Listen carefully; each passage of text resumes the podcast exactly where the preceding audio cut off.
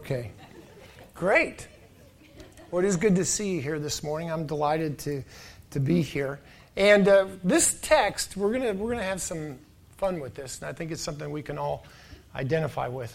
Uh, one of the things I really appreciate about the Bible is the fact that it's brutally honest. It recorded in the pages of Scripture are all the, the junk, all the bad times in life, as well as the good times, the victories, and all that sort of stuff. And so, especially also, I should say, in regard to people's lives, the people that God deals with, God has a tendency to not hold back on the junk in these people's lives. And you see this, for example, we'll pull a character out of the, out of the Old Testament, this guy named Noah. Here's a guy who God gives a promise to. He says, Look, I want you to build this boat. Now, think of, think of this. Put yourself in Noah's place, okay? So you get this promise. You're the only person on the face of the earth who's got this promise, the only one. So you got a promise from somebody that you've never seen. And you're building the boat, and you're miles and miles away from the, from the closest large body of water. You are the laughing stock of the entire known world. You're a joke. And you know how long it took him to build this to build that ark? 120 years. This guy is a wife's dream. He stayed with one project for 120 years. I don't my wife Gail, if I stay on a project for 12 minutes, she's pretty happy with me, you know. So I mean, this guy, he would make most wives extremely happy. 120 years staying on this same project, no sign that it's going to rain, no indication that anything's going to happen. Everybody's making fun of him, and yet he maintains this faith. Now, is it any wonder that Noah is listed in Hebrews 11, which is another New Testament book, that lists all these great people of faith? I mean, Noah ought to be right at the top of the list. I mean, it's an incredible, incredible story when you consider the circumstances. But yet, you stick a microphone in the guy's face after he gets out of the boat. So, 120 years to build the ark, a year on the boat. Imagine that being cooped up inside this huge boat with a bunch of animals and you know your wife and your kids and all this for, for a year. You can't, you know, you can't go anywhere. The stench and all this stuff. So, what's he do when he gets out of the boat? Well, the first thing he does, he builds an altar and he worships God. Very commendable. The next thing he does, he says, I'm going to plant a vineyard. You can plant a vineyard. What are you going to plant a vineyard for? Because I want to grow grapes. What are you going to grow grapes for? Because I want to have some wine. So, what's he do with the wine? He drinks the wine and he gets drunk and he gets naked. This is our hero of the faith. How do we know this? Because God recorded it. The guy gets drunk and goes naked, starts partying around naked. And you think, Okay, we didn't need that part, God.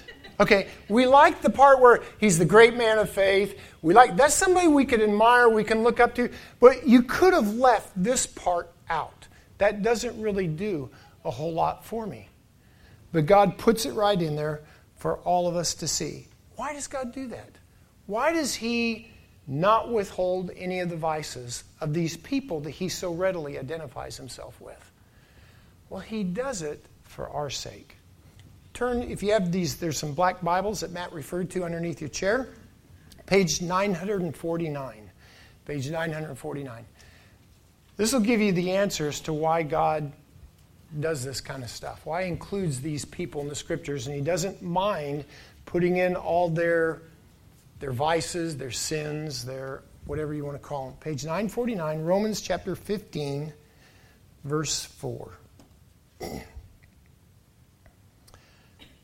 Romans 15, verse 4, page 949. For whatever was written in former days, and that's what we're going to be talking about here, was written for our instruction, that through endurance and what? The encouragement of the scriptures, we might have, what's the word?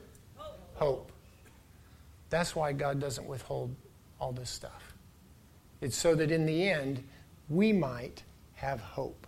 Now, I like to be very clear. I'm not always clear. In fact, once again, my wife tells me, I don't understand anything you say. You know, I say something, she goes, that makes no sense to me whatsoever. I feel like I'm being perfectly honest and clear, and it just comes out in a whole different language. But anyway, I, this is the big idea I want you to take home. So if you, if you remember anything, remember this. You can write it down, you can write it down. God is a gracious God who loves to be identified with failures. God is a gracious God who loves to be identified with failures. And what we see in this text that Matt read, Matthew 1 1 through 3, is we're going to read about these two people here. We're going to check out their life. And they are, by all stretches of the imagination, huge failures. Huge failures. We see this, uh, let's go back to this text Matthew 1 1 through 3. There's a record of the ancestors of Jesus the Messiah, a descendant of David and of Abraham. Abraham was the father of Isaac. Isaac was the father of Jacob. Jacob was the father of Judah and his brothers. Judah was the father of Perez and Zerah, whose mother was Tamar. Now we're going to focus in on two people in this genealogy. The first one is this gal named Tamar. She has twins, Perez and Zerah. I don't know who names their two boys Perez and Zerah. I don't, I don't know who does that. But she's got this the, the, the father of these two twins, of these twins, is a guy named Judah. And by all accounts, we look at this, we think, okay, that seems pretty normal, if you could ever use the word normal in the same sentence as twins. Okay? And Jen and John Mitchell could help us with that because they had some twins this year, and I don't think their life is any, I think their life is anything but normal. Okay? But from all accounts, this looks like to be a fairly normal family life. But we're going to go back into Genesis 38, and here's what we're going to discover. Judah, who is the father of these twins, whose mother is Tamar, Judah is Tamar's father in law. Let me say that again. Judah is Tamar's father in law. You talk about a dysfunctional family. Oh my goodness. You look up the word dysfunctional family on Google, Wikipedia comes up, there's Judah's picture, there's Tamar's picture. This thing is a mess. This situation is a complete disaster. And let me explain how they got into this situation.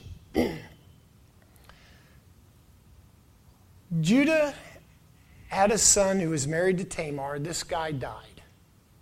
Now, in the culture of that day, when, when that happens, the father in law gives his daughter in law one of his other sons so that the family line can continue on. So Judah gave to Tamar one of his other sons. Now, I don't want to get into all this, but this other guy that he gave the other son was already married. So don't, that, I don't even know how that works out, okay? But anyway, so in the end, through some things that happen, this guy dies. So son number two, wife, husband number two of Tamar dies. So now he's relegated. Only got one more son left, a guy named Shelah, and he's too young to be married. So here's what I'm going to do, Tamar. I'll promise you that when Shelah gets old enough to be married, you can, you can have him. But in the meantime, just go on back home to your parents because this is going to be a while. Now, in the end, Judah never really wanted to do that. And you're going to see that here as we read. So, look at Genesis, go to Genesis chapter, or I'm going to put it up here. Sorry, we'll put it up here. Because this is a different translation. Can you guys see around me? If you can't, you just got to move. I'm sorry, because I can't go anywhere.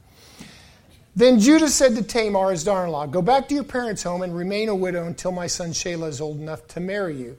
But Judah didn't really intend to do this because he was afraid Shelah would also die. Now, I, th- I, I can understand that.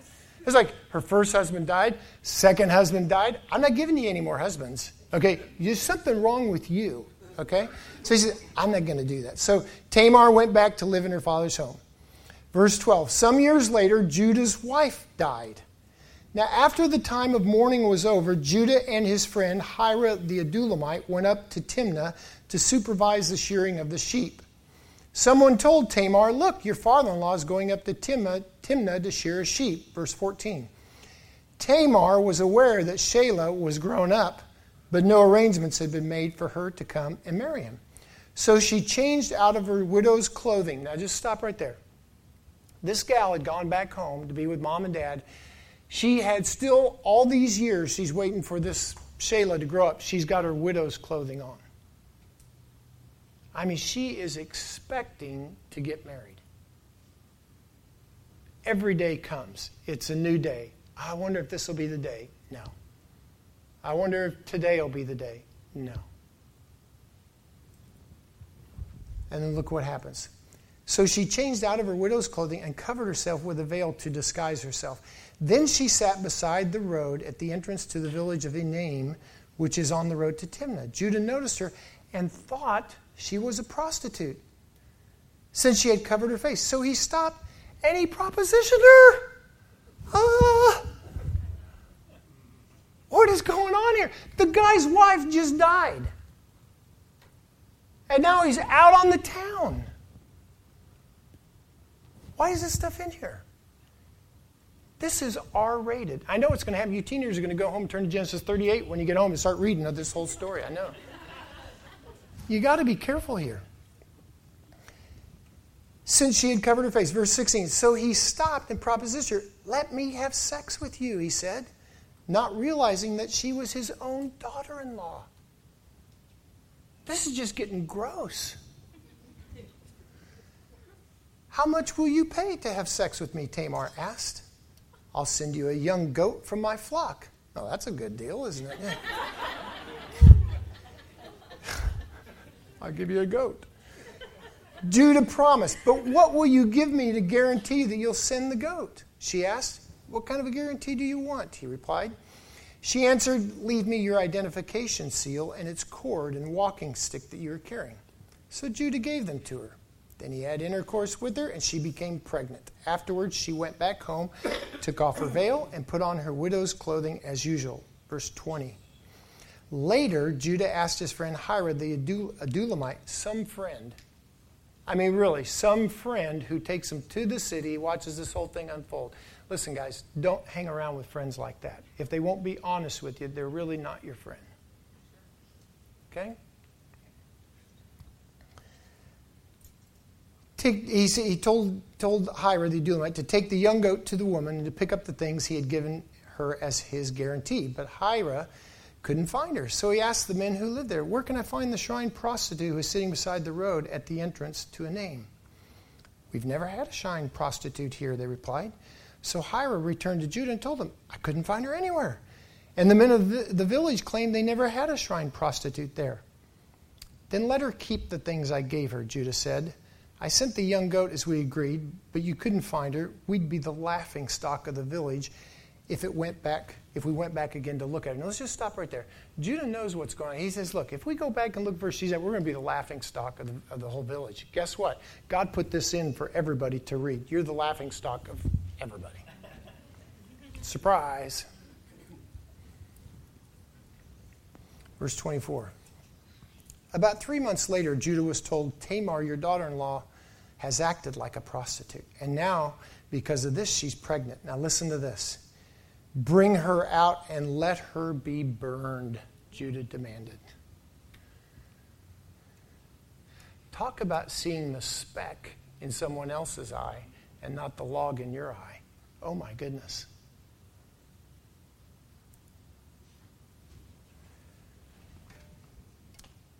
But as they were talking, as they were taking her out to kill her, she sent this message to her father in law The man who owns these things made me pregnant. Look closely. Whose seal and cord and walking stick are these? Judah recognized them immediately and said, She is more righteous than I am because I didn't arrange for her to marry my son Shelah. If there was ever a, uh, an episode for Jerry Springer, this was it. There's so much blame in this story. Where do you even start? You got a guy like Judah who makes a promise to his daughter in law with no intent to keep that promise whatsoever. He just lies to her. Then you've got Tamar, who evidently is so eager for kids that she's willing to manipulate and lie herself to the point that she would have sex with her father in law. I mean, talk about having an idol in your life where you compromise all your standards. I mean, oh my goodness.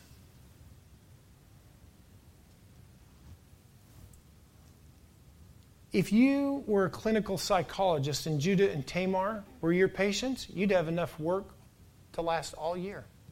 You would need to counsel anybody else. These, these two alone would give you enough work. I mean, this, this whole dynamic is a mess. I mean, it is a royal, royal mess. Now, knowing what we now know about Judah and Tamar, the question has got to be asked. And I'm sure it's on your mind as it is mine. Why in the world would God put this stuff in there? Why does He do that? And why does He put their names in His own genealogy? Listen, guys, if we had relatives like Judah and Tamar, the last thing we're going to do is publicize it and let people know. We're not going to do that. We're not going to tell them about our, our Uncle Judah or our Aunt Tamar or something like where are they? Oh, you know, well, I don't know where they are. Don't worry about it. They're just, you know, we don't know who they belong to, really. They're adopted. but God puts them right, and He does so with some specificity. So, for example, I say that because, especially Tamar, here's a gal. In this genealogy, if you look at all of Matthew 1, there's only four women mentioned. Because it's an all male genealogy, except for these four gals, and Tamar being one. You've got Tamar with the history that we just told you about. You've got uh, um, Rahab. Guess what she does for a living? She's a prostitute. You've got Ruth, who isn't even a Jew. She's not even an Israelite. She's a Moabitess. The Jews hated the Moabites, but God puts her in this genealogy as well. Why would He do that? And then lastly, you got Mary, the mother of Jesus.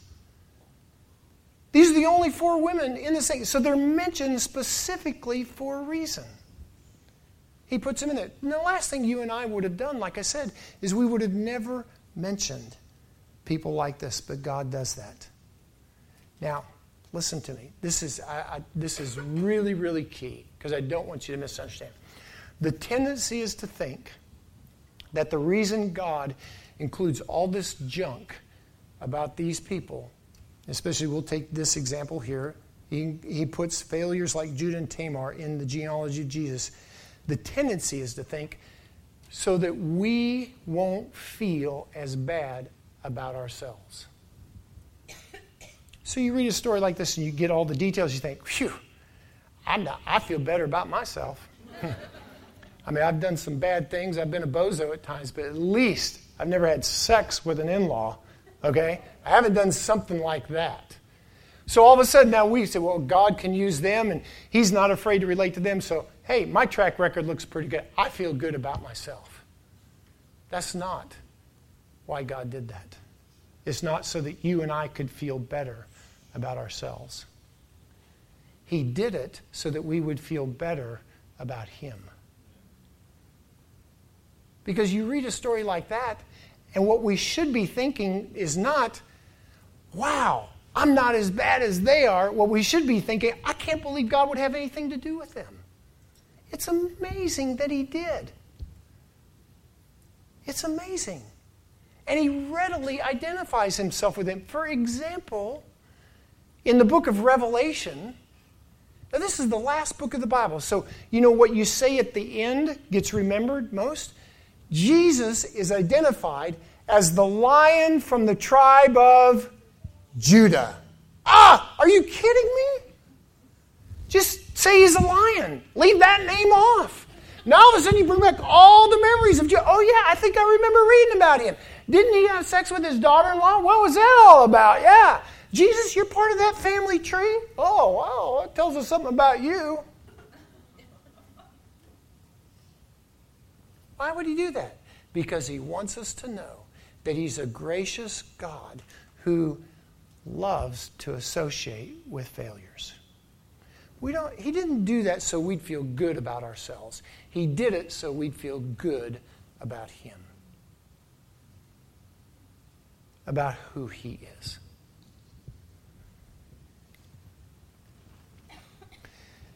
Don't ever let the enemy tell you that you're really not that bad. If you ever hear a voice that says, you know what, you're really not that bad, I want to tell you something. I don't believe that's God. I'll tell you why. Number one, to say that, you're actually comparing yourself to someone else. What that means now, all of a sudden, is someone else is your measuring stick for how you view yourself.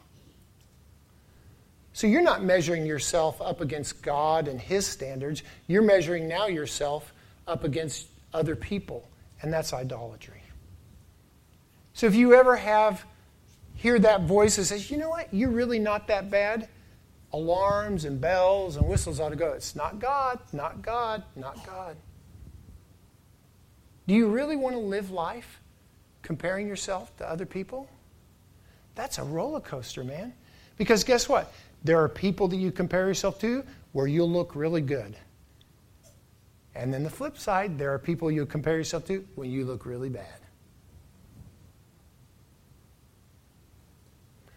And the second thing about that is that when you start believing that you're not that bad, you stop seeing your need for a Savior. Jesus said, he was questioned by the Pharisees about how he was helping these sinners. He said, Look, it's not the people who are well who need a doctor, it's the sick people. Now, let me just ask you those of you who have felt good in 2014, how many of you, when you were feeling really good, went and made a doctor's appointment just, just to go find the doctor? Say, hey, I haven't seen you for a while. How you doing, doc? You know? Did you guys do that? No.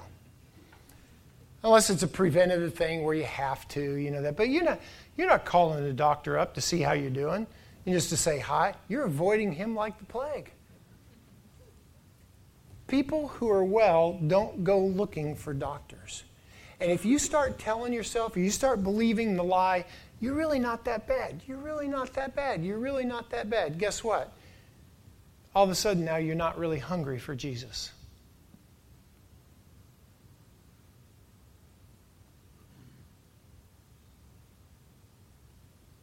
One of the first thoughts that I have every morning when I get up is number one, thank you, God, for breath in my lungs. And number two, I need you today. We sang this song earlier. It says, All things are held together by Him. Let me tell you, the only reason you and I are breathing today is because Jesus has given you breath today. When He's done with you, you're done breathing. So the fact that you're alive and breathing today, God's got a purpose for you. Because let me tell you, we're, we're, it's not about us. And when He's done with us, it's done. It's just done. You're not here because you're some good person and you've made a go of it yourself and you deserve to be alive and all this kind of no no no no. You're here today because of God's grace. You're breathing today because God's grace. He's been gracious to you. He's gracious to you. And we see it over and over and over again. The inclusion of these people into this, into this genealogy is to identify with God's grace. God's a gracious God who loves to be identified with failures. Pick up those Bibles again and turn to page 234. Page 234.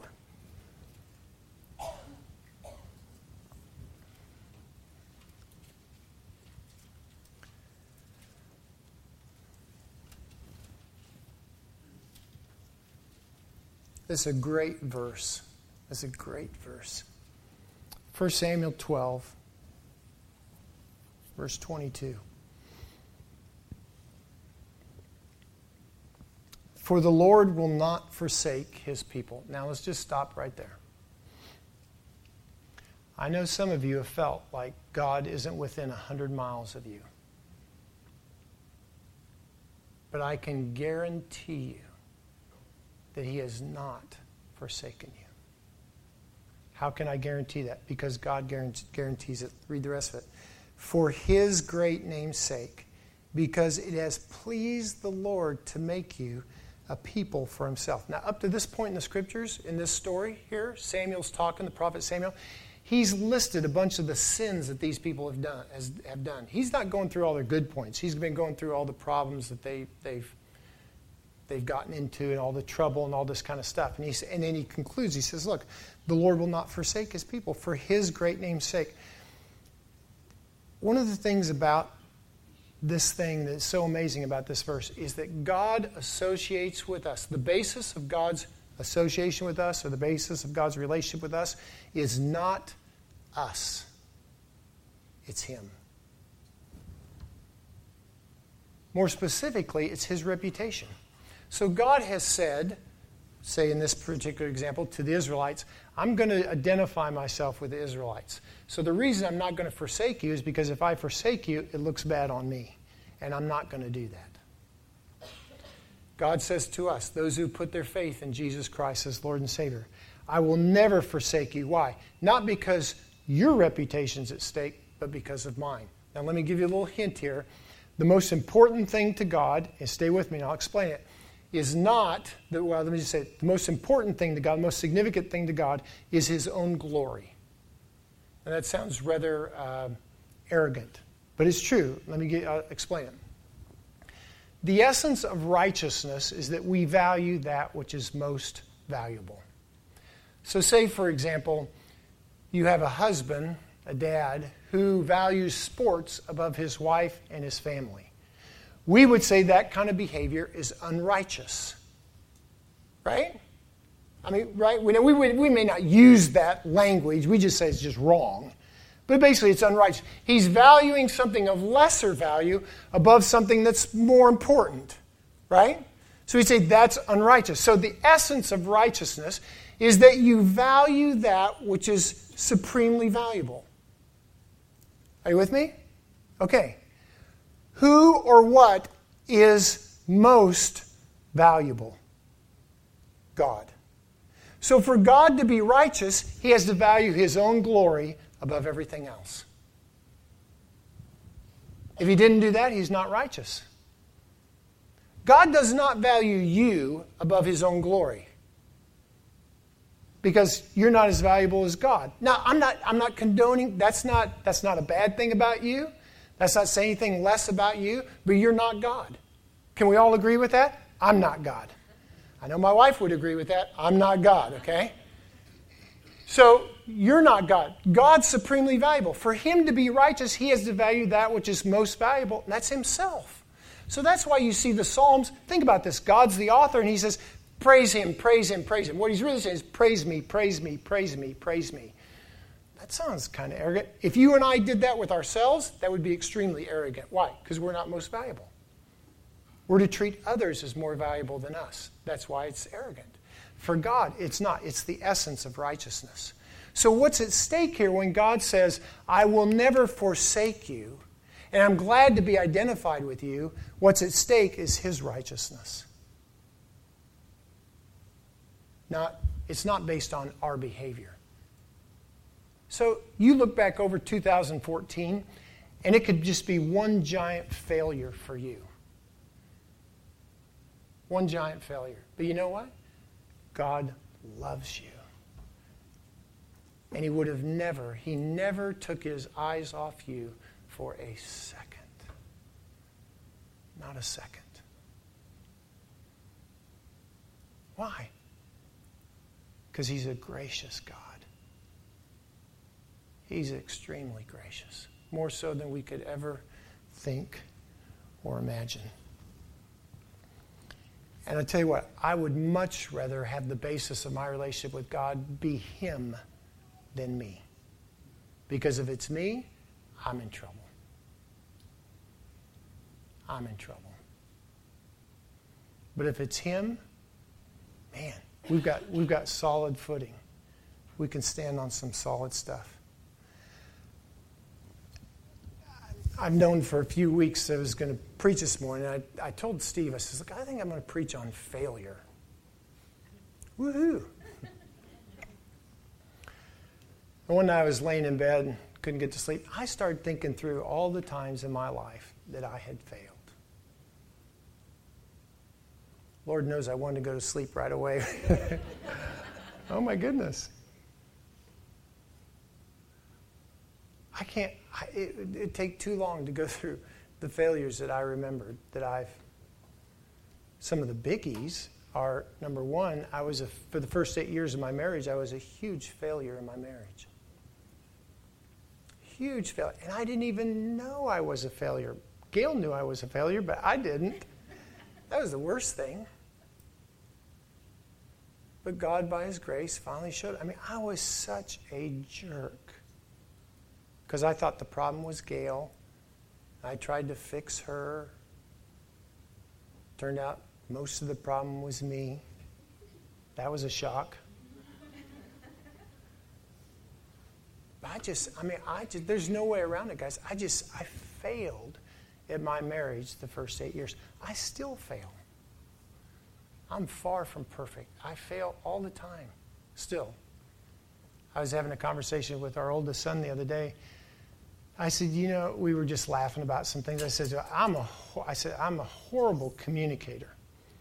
And, uh, and I tend to be more of an extrovert. and Seth goes, really? I said, oh, I'm horrible at intimate relationships. I only got one, okay? I only got one intimate relationship. And, and that's work. And he goes, Really? I said, Oh, I don't have time to tell you all the stories about how bad I am. I just, communications, just, I can be driving with Gail in a car, and I can drive for hours and hours and hours, and we may not say a word the whole time. But when the trip is done, I feel like we connected. We had a great time together, and it was a lot of fun together.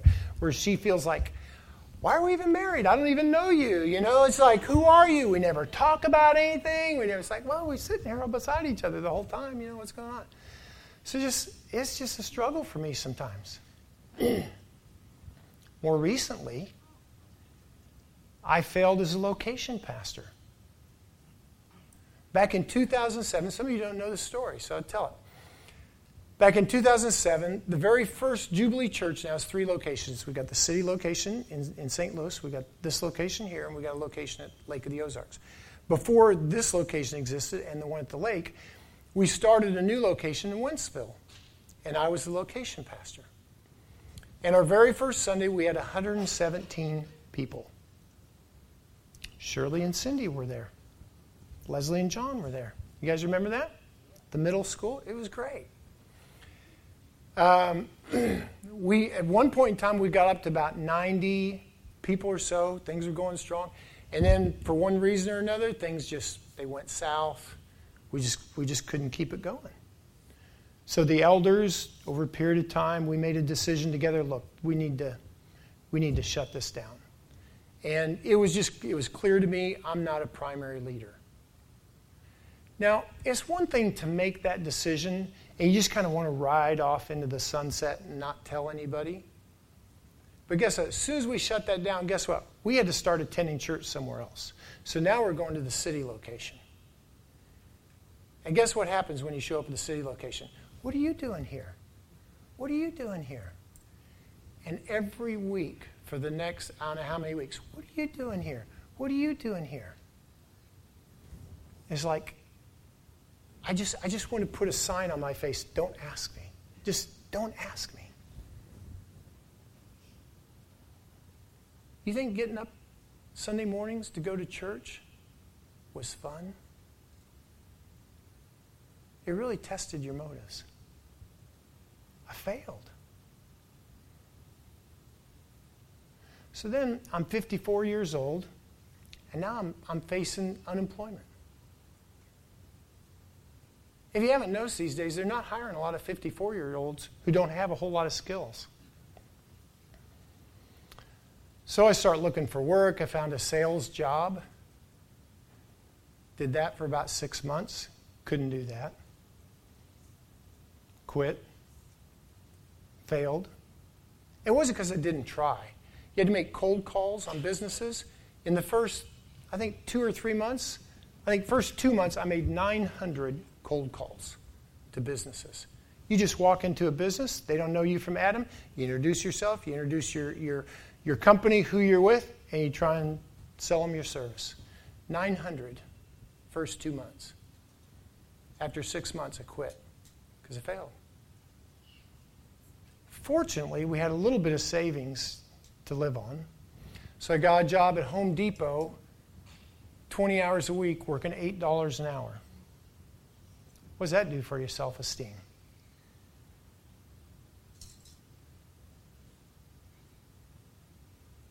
I know what it is to be a failure. I, I, can readily, whoops, I can readily identify with these folks here, readily.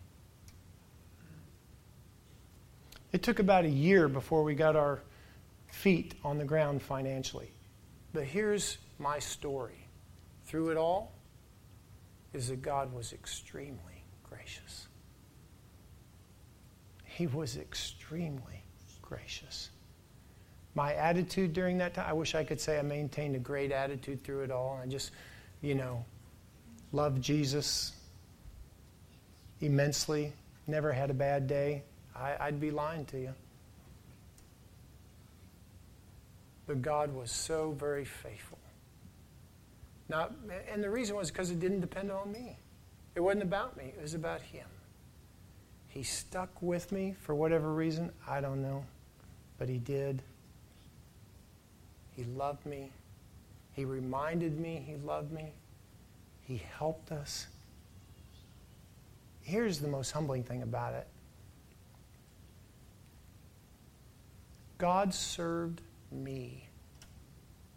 I didn't serve him. I did. I might continue to be an elder in the church, and we did that. that. That's not what I'm talking about.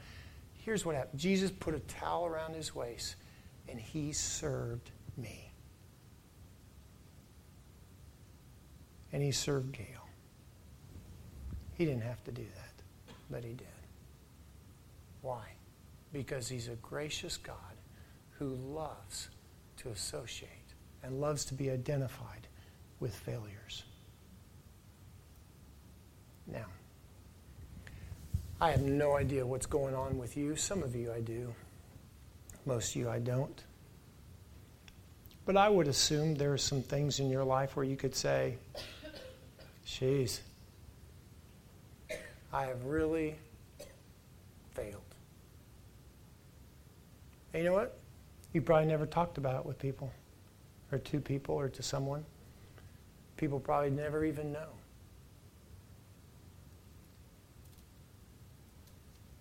God knows. And the shame you feel, listen. Here's what God does with that shame and the tears that that shame brings He wipes away your tears. Is that cool? I just picture Jesus just coming on, just say, hey, hey, I'm here. You don't need to cry. I've known this for years. In fact, I knew it before I even chose you. I still chose you. He knew what Judah and Tamar were going to do, and yet he's still, Judah's one of the 12 tribes of Israel. Oh my goodness. You would think God would say, no, look, I'm, this guy's a bozo. So he's going to disqualify himself, so we're going to take him out of the, of the line. But he doesn't do that. He knew what he was going to do, he still includes him in the family tree.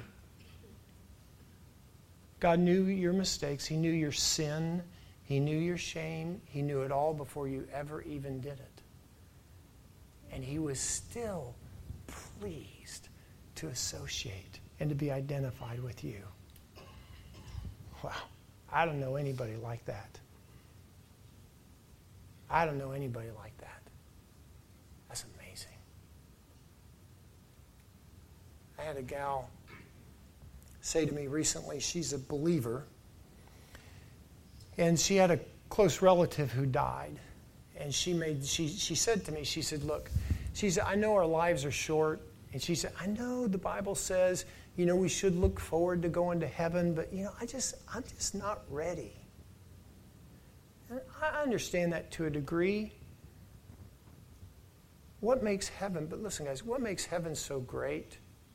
There's only one thing that makes heaven great, the only thing, and that's God.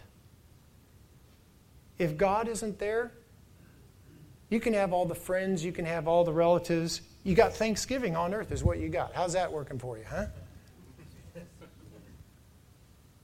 What makes heaven great is God. I tell you what, the older I get, the more I look forward to it.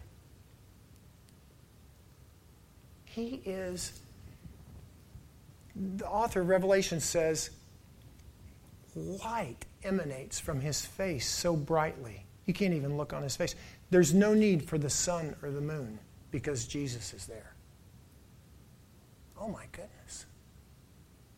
When we see him face to face, he's going to wipe away every tear. There's no shame. There's no comparison. There's no, oh, I wish I would have done this. I wish. We'll be so thoroughly loved. We'll be so thoroughly accepted.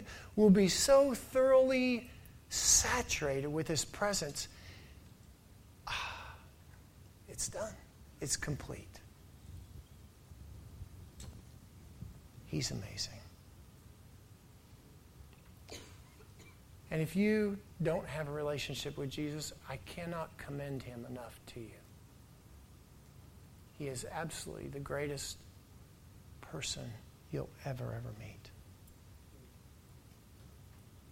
And you can trust him with your life today. Just tell him you're a bozo. He knows already. Just tell him you're a failure. And your hope is not that tomorrow you wake up and you got some new New Year's resolutions and you're going to do better. Come on. How's that working for you? If it works so good, why are you making new resolutions this year for next year? I mean, give me a break. Now, I'm all for New Year's resolutions. There's nothing wrong with that. But if you're putting your hope in that, and if you've trusted in Jesus, you just think, look, I got to get rid of some stuff in me. I've been carrying this stuff around for way too long. I've been trying to act like I'm not a failure when really I am. You can dump that today. I'm not saying you won't be tempted to feel that way. You'll still be tempted. But guess what? Now it's a new day. It's like, okay, Jesus, you associate with me and you identify yourself with me, not because of me, but because of you. That's what I want. That's what I want and we're going to give you a chance to receive prayer. You just, there'll be some people standing over here next to the wall, and they're just going to ask you. You just go up to them and say, Look, I just want you to pray for me. And they're going to ask you this very profound question. We've had given them months and months of training. And here's what they're going to ask you How can I pray for you? Wow, that's really, that's deep. But you just tell them, say, Look, I just want to get rid of this shame. I just want to get rid of this, whatever it is. I just want to know that God really does love me. And they've got no pixie dust or whatever to sprinkle on you or something like that, whatever it is. They're just going to pray for you, and we're going to trust God because He's our only hope.